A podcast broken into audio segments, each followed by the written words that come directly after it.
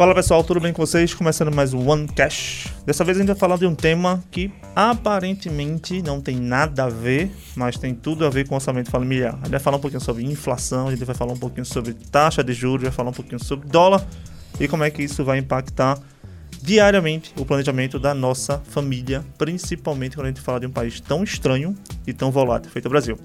Sou Thiago Monteiro, estou aqui com Eduardo Almeida e Leandro Trajando, a gente vai bater mais um papo no nosso OneCast. Vale a pena conferir. É isso, você falou bem, né, Tiago? O Brasil, terreno fértil para tantas crises, criar situações, criar políticas econômicas, né? São tantas situações que a gente vive no dia a dia. E agora a gente vem num momento de quê? De alta, crescente, e a gente sabe que não para por aí, da taxa Selic. E mesmo quando a gente vê que ela chegou no possível topo, quando começar a controlar aí a inflação, que está longe disso, o negócio longe, ela Bem puxa, bastante. puxa e não segura, né? Não vai ficar, não vai bater e voltar rapidamente. Então a gente tem aí sim essa projeção de alta, mas como é que isso impacta quem está nos ouvindo agora e pensando, peraí, peraí, eu estou no podcast errado. Eu queria ouvir questão de pai, de filho, de pai, criança, pai. adolescente, eu acho que vocês estão falando de outra coisa, né? Sim, hoje a gente vai trazer um tema um pouco mais técnico, porém de uma forma bem fácil de digerir, é isso que a gente quer fazer, para que você perceba um pouco como isso impacta assim, nos seus filhos, na sua família, no seu dia a dia e na realização dos seus sonhos a partir desse ano que vem bater aí a porta, que a gente espera muito mais tranquilidade depois de dois anos bem conturbados. Pois é, a gente está falando um pouquinho agora da taxa básica de juros, a Selic. Para quem não entende, ou para quem não sabe o que é, é a taxa que vai reger toda a nossa economia, ou seja, o quão mais cara tiver a taxa de juros, mais caro está para produzir, consumir, tomar capital do terceiro, usar o cartão de crédito, cheque especial, enfim, tudo isso vai ficar mais caro. Só para você ter ideia, a gente começou o ano com a nossa taxa básica de juros a dois por cento ao ano. Hoje ela está a sete vírgula setenta e cinco por cento e ela tem uma projeção para terminar o ano na casa dos dez por cento, ou seja, em doze meses o custo do dinheiro, ou seja, o valor do dinheiro, de se tomar dinheiro emprestado, ele vai multiplicar por cinco, ou seja, vai ficar muito mais caro consumir e muito mais caro produzir. Isso tem efeitos colaterais diretamente no nosso bolso. Então, por exemplo, para quem está escutando, provavelmente se você ganha um salário mínimo, dois, três, enfim, não interessa, essa quanti- esse quantitativo de dinheiro que você ganha por mês, ele não consome, ele não compra a mesma coisa que você comprava ano passado. Perdeu valor, né? Você Perdeu valor ao longo do tempo. Como é que eu ganho a mesma coisa? Eu tive aumento de salário, mas eu compro menos? Como é que pode? Exatamente. Aí é que a gente fala na sequência de inflação. Mas só um ponto para complementar, o Tiago falou muito bem da taxa Selic. E para quem tem alguma dúvida ainda aí, o que acontece? Essa taxa Selic, é, à medida que ela sobe, a tomada de crédito está mais cara. O acesso ao crédito, o dinheiro está mais caro. Está mais caro para um financiamento, para um empréstimo pessoal, um empréstimo consignado, para tantas outras razões. Então, ela vai servir de referência para tanto do que acontece no nosso país. E isso termina por inviabilizar, sim, muitas das questões que se tem no dia a dia. Por isso, a gente precisa se proteger uhum. e pensar um pouco aí nesses próximos passos. E aí vem na contrapartida, aí correndo forte, a inflação também, né, Tiago? Na verdade, a grande justificativa que a gente tem, Duda, e Trajano e os nossos ouvintes, é justamente a inflação. É. A gente passou, por exemplo, de, de produtos e serviços que saltaram sessenta por cento, setenta e cinco por cento de um ano para o outro. Tem um índicezinho que é bem interessante, se chama I G P M.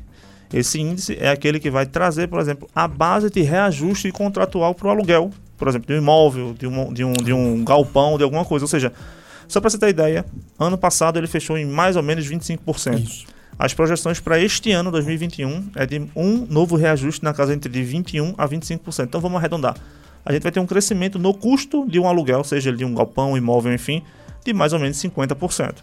Então isso vai Enorme. impactar naturalmente o orçamento de uma família. O cara que tem uma Afinal, renovação... gastando de... mais com o aluguel... Isso, e ganhando a mesma folga, coisa, né? Basicamente. É, claro que muita gente pode estar ouvindo aí e de repente dizendo, não, mas meu aluguel não subiu tudo isso. Claro, vários locadores, vários uhum. donos de imóveis aí, eu acho que tiveram a sensação, um feeling mais humano, e peraí, esse negócio está fora da média, eu vou segurar um pouco. Isso. Mas com a inflação e a crescente dos preços, você gasta mais para fazer o mesmo que fazia antes com menos. Exato. Isso, e naturalmente sobra menos dinheiro para outras coisas. Geralmente para que tipo de coisas?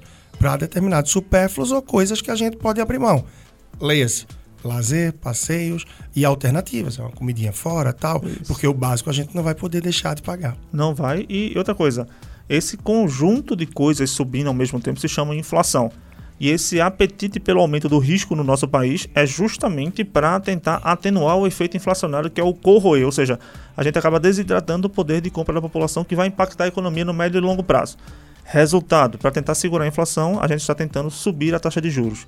Isso vai fazer com que a gente consuma menos, consumindo menos. A gente vai deixar mais produtos, entre aspas, disponíveis nas prateleiras e os produtores vão fazer com que esses produtos tendam a cair de preço para poder vender. Qual é o problema disso aí? Se eles estão deixando produtos disponíveis no mercado para baixar preço, para que eu vou produzir mais? Se não vai, vai produzir mais... Se não mais... vai produzir mais, demissão... Tem, mais é demissão, um... por exemplo, redução de custo, redução de custo, menos renda, menos renda. É um ciclo vicioso. É um ciclo totalmente vicioso. E uma economia que já está fragilizada. É um país que já está com um índice altíssimo de desempregados. Aí por diversas razões, Covid, tudo que a gente tem. Num ano eleitoral que a gente vai entrar duríssimo, como tudo isso não impacta assim o filhão, a filhona que está em casa, enfim, a família. Por isso é bom entender um pouco do é, que está acontecendo. Até para planejar mesmo. E, e para se planejar. Principalmente, a gente traçar cenários.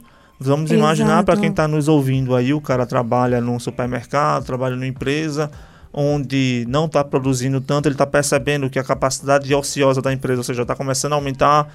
Será que ele vai estar tá com a estabilidade de emprego que ele tem, mesmo sendo C L T? Então, assim, se houver uma redução de custo, ele está com emprego garantido? Se não tiver garantido, como é que ele vai fazer para planejar o pagamento da escola do filho?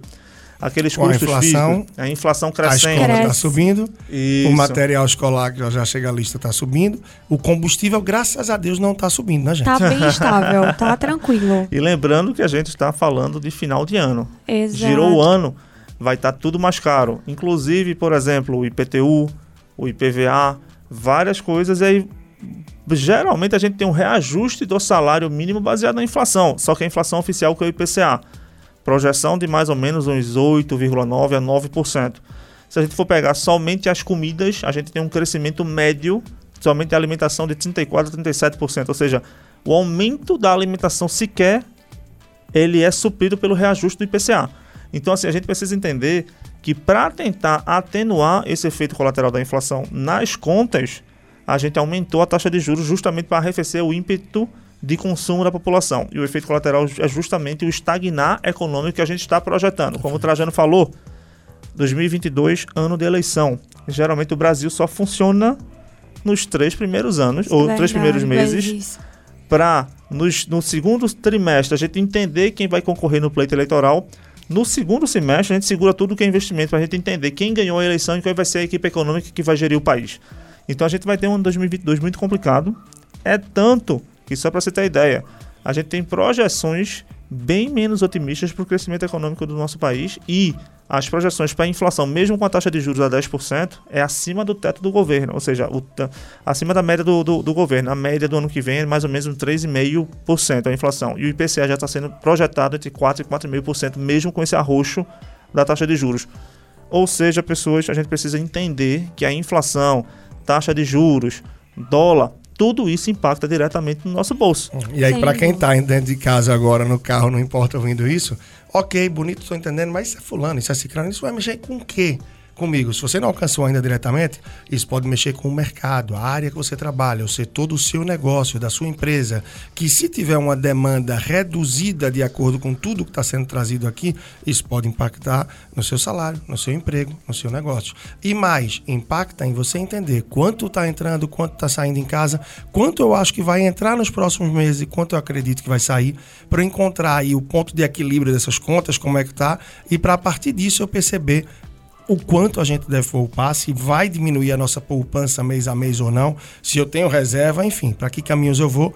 Eu acho que é por aí também que Duda já quer trazer ideias. Na realidade, eu quero perguntar a vocês, e aí? O que é que todo mundo vai fazer? É, isso eu estava é... só escutando agora. Porque parece um cenário, né? É um catastrófico, é uma... né? Mas por eu... isso eu quis trazer um pouco para dentro de casa. A gente está vendo um cenário mais macro, né? Que é fundamental entender, mas eu preciso cuidar da soleira para dentro. Isso. Então, por Exato. Isso que eu preciso entender. Então, qual a dica que vocês conseguem, assim, passar para quem está nos ouvindo agora? Qual a programação que a pessoa pode ter? Porque, assim, você vê um cenário bem catastrófico, como o Tiago estava falando. Então, é algo preocupante para quem está ouvindo. O que vocês podem dar de dicas, vocês que, enfim, trabalham diretamente com isso, pode ajudar quem está nos ouvindo agora? Olha, a primeira dica é você entender que vai ser um ano bem complicado, dois mil e vinte e dois, e você trabalha com cenários. E aí, quando você trabalha com cenário, você faz projeções. E aí, baseado nessas projeções, você faz as suas tomadas de decisão. Então, é o seguinte, é, é, para quem tem, para quem tem uma reserva econômica, quem conseguiu fazer algum tipo de saving ao longo de dois mil e vinte e um, nos últimos anos, a pedida é você entender aonde seu dinheiro vai ficar parado. Por que isso? Até este momento, ó, com a Selic a sete vírgula cinco por cento, sete vírgula setenta e cinco por cento, a remuneração na, na, na, na poupança, por exemplo, é negativa ainda. Exato. Né? Porque até oito vírgula cinco por cento a gente tem um cálculo da, da, da, do que é que, da remuneração, mas a taxa de referência que ela, que ela hoje é zerada. A partir de oito vírgula cinco por cento, o cálculo da Selic baseado na poupança já é diferente. Ela com, começa a remunerar de maneira é, mais interessante. Naturalmente, por exemplo, a migração que a gente teve dos, dos, do, das pessoas da, Bolvespa, da, da, da poupança para a Bolvespa foi justamente pela remuneração negativa. A gente pode ver um processo de migração diferente. E aí isso pode impactar o dólar. O que é que significa o dólar? Ah, no meu bolso eu não vou viajar para os Estados Unidos, beleza. Mas se, só um desafio, se você estiver no carro, estiver em casa e você olhar trezentos e sessenta graus ao seu redor, basicamente noventa por cento de tudo que você está observando ela é importada. Então é Verdade. o seguinte... Se o dólar estiver mais caro, você vai importar mais caro. Importando Sim. mais caro, você vai consumir mais caro. Você consumindo mais caro significa que o teu dinheiro, que já está sendo corrido pelos impostos, já está sendo corrido pela inflação naturalmente, ele vai comprar menos coisas ainda. Então você precisa ser muito cirúrgico na tua tomada de decisão daquilo que você vai consumir. E aí isso vale para um monte de coisa, né? A escola da criança vai ficar mais cara? Tiro ela, mantenho, negocio. Isso é uma dúvida que vai ser assim bem cruel, né? Pra vai quem ser tá... muito complicado. Precisa se antecipar. Exato, se começar a se planejar bem antes é, de mesmo. Em relação às decisões, com essa questão que o Thiago disse, né? A relevância que a gente sabe, que destaca aqui, de ter reserva, né? Para poder se preparar para cenários que podem vir. Uhum. Porque seja qual for o cenário, se você tem reserva, você tem uma proteção mais, você tem uma gordurinha. Se você não tem, quase que qualquer cenário também pode te pegar de surpresa e empurrar para baixo. Verdade. E o X da questão é, a gente vai entrar, quer queira, quer não queira, ah, eu não gosto de política, eu não gosto, não me meto nisso, mas veja, você não gosta, você não se mete, ou você gosta e por aí vai. Veja, você vai ser impactado de um jeito ou de outro. E faz parte da nossa realidade e vai, também. Exatamente, Edu. Então é o seguinte, ah, eu gosto do candidato A, B, C, D ou F. Se esse cara ganhar ou se o outro ganhar, como é que você vai se posicionar? Não é porque ah, o, que eu, o que eu não gosto ganhou e eu não vou ligar para ele. Vai, vai sim, porque ele vai mexer com o mercado de um jeito ou de outro. Você precisa entender que mesmo no mercado desse que eu estou trazendo, existem oportunidades, existem, existem possibilidades. Só que só vai aproveitar essas oportunidades quem realmente souber ler o mercado. Se o candidato A, B, A ganhar, B ganhar, C ganhar, o que, é que vai acontecer com o mercado de uma forma geral? Porque eu me importo com o mercado, não estou falando de bolsa de valores, não, estou falando do mercado real, de você sair, estar tá dirigindo e indo para o trabalho. Se o mercado, se o, se o mercado ele não gostar do candidato que ganhou, a probabilidade de, de uma entrada de investimentos aqui no nosso país diminui. Investimento diminuindo significa menos dinheiro circulando na economia. Menos dinheiro circulando na economia, talvez o teu produto, o teu serviço que você oferece todo dia... Menos oportunidade. Vai ele vai vender exato. menos, ele vai ser menos consumido. E aí, qual é o teu diferencial competitivo, pra, se você for empresário, para a tua empresa se manter, no, no, na verdade, sair do vermelho ou se manter no verde, no azul? E se você for um contratado, seja ele meio, C L T... Por que você vai segurar o teu emprego se está todo mundo reduzindo o seu cargo, reduzindo o, o, o custo da empresa? Por conta justamente do arroz que a gente vai passar. Não só por conta de acesso ao crédito, só para você ter ideia, esses dois por cento da Selic, eles respaldaram muito o auxílio emergencial e o auxílio emergencial das empresas com dinheiro subsidiado. Com a Selic a dez por cento é impossível fazer isso, até por conta do risco fiscal que o país está muito, tá, tá, tá, tá exacerbado. Então assim... São, é uma sopinha de letras e de números que é importante você entender para antecipar cenários e você se posicionar estrategicamente. Seja você uma pessoa física ou uma pessoa jurídica. São questões que parecem distantes, né? É. Parecem distantes, tá mas na verdade... Da gente, não. É, é aquela, mas é dia a dia. É aquela é. chuva que parece que você está dentro de casa e está protegido e uma brechinha da janela, de repente, é uma infiltração que destrói tudo. Destrói então, tudo. Exato. Se não se cuidar, não estiver atento, não é que você não tem controle. A gente não vai conseguir mudar um, o I P C A, a gente não vai conseguir... Mas você pode tomar decisões diferentes. Para se adequar a essa realidade. A gente falava até um pouco da questão do dólar e com o dólar mais alto, como o Thiago falou há pouco, as pessoas não vão ter tanto... Não é desejo, desejo tem, né? Mas não vou ter tanta disponibilidade, oportunidade na realidade. Para viajar com é dólar, exato. com euro, esse custo. Então, ou a gente tem que ser mais criativo, explorando mais. Isso, claro, para quem quer viajar, está com a vida organizada e tal. Né? Uma América do Sul, que as pessoas nem sempre fazem isso. Eu sou, adoro a América do Sul, então conheço muito bem, quase ponta a ponta aí, acho fantástico. E muitas vezes as pessoas não se propõem a isso. Ou seja, a gente vai ter que fazer, para quem está organizado e quer aproveitar a possibilidade, turismo diferente. Meio alternativo hoje. E muitos vão fazer o turismo aonde? do Oiapoque ao Chuí dentro do Brasil. O Brasil é grande, o turismo mais aquecido aqui dentro, a relação oferta e demanda muda, naturalmente vai estando mais caro, já está aquecido, né? Já está aquecido. E o Brasil fica barato para o estrangeiro, né, Tiago? O Brasil é fica muito mais barato porque é o seguinte, o poder de compra do estrangeiro vai ficar maior. Imagina... É, é, o cara junta dois mil euros para viajar para o Brasil, a gente tá, vai multiplicar isso por seis e cinquenta, seis e setenta. Viaja o Brasil todo. Viaja tranquilamente o Brasil todo. Isso faz o quê, né? Mais concorrência, mais porque concorrência. Tem o brasileiro aqui dentro querendo viajar e já já com o mundo, as fronteiras mais abertas, o gringo também vem para cá porque está sendo muito atrativo vir para o Brasil. Ou seja, o brasileiro vai ter que fazer... passeios internos. E fazer mágica com orçamento é, também. Fazer, de forma criativa. Talvez é. se cair pra praia no, hora, no momento de praia, não vai ser praia, vai pro campo. Tem que antecipar, fazer reserva muito antes. São fatos, são questões que vão acontecer e que a gente tem que se preparar para aproveitar a vida da melhor forma. Claro, aqui a gente tá até falando para quem tá com as contas mais em dia. Mas para quem não tá, com a taxa Selic mais alta, Tiago, a pessoa precisa de crédito, o que é que acontece, né? É, aí o bicho vai pegar porque geralmente a gente corre para a capital terceiro.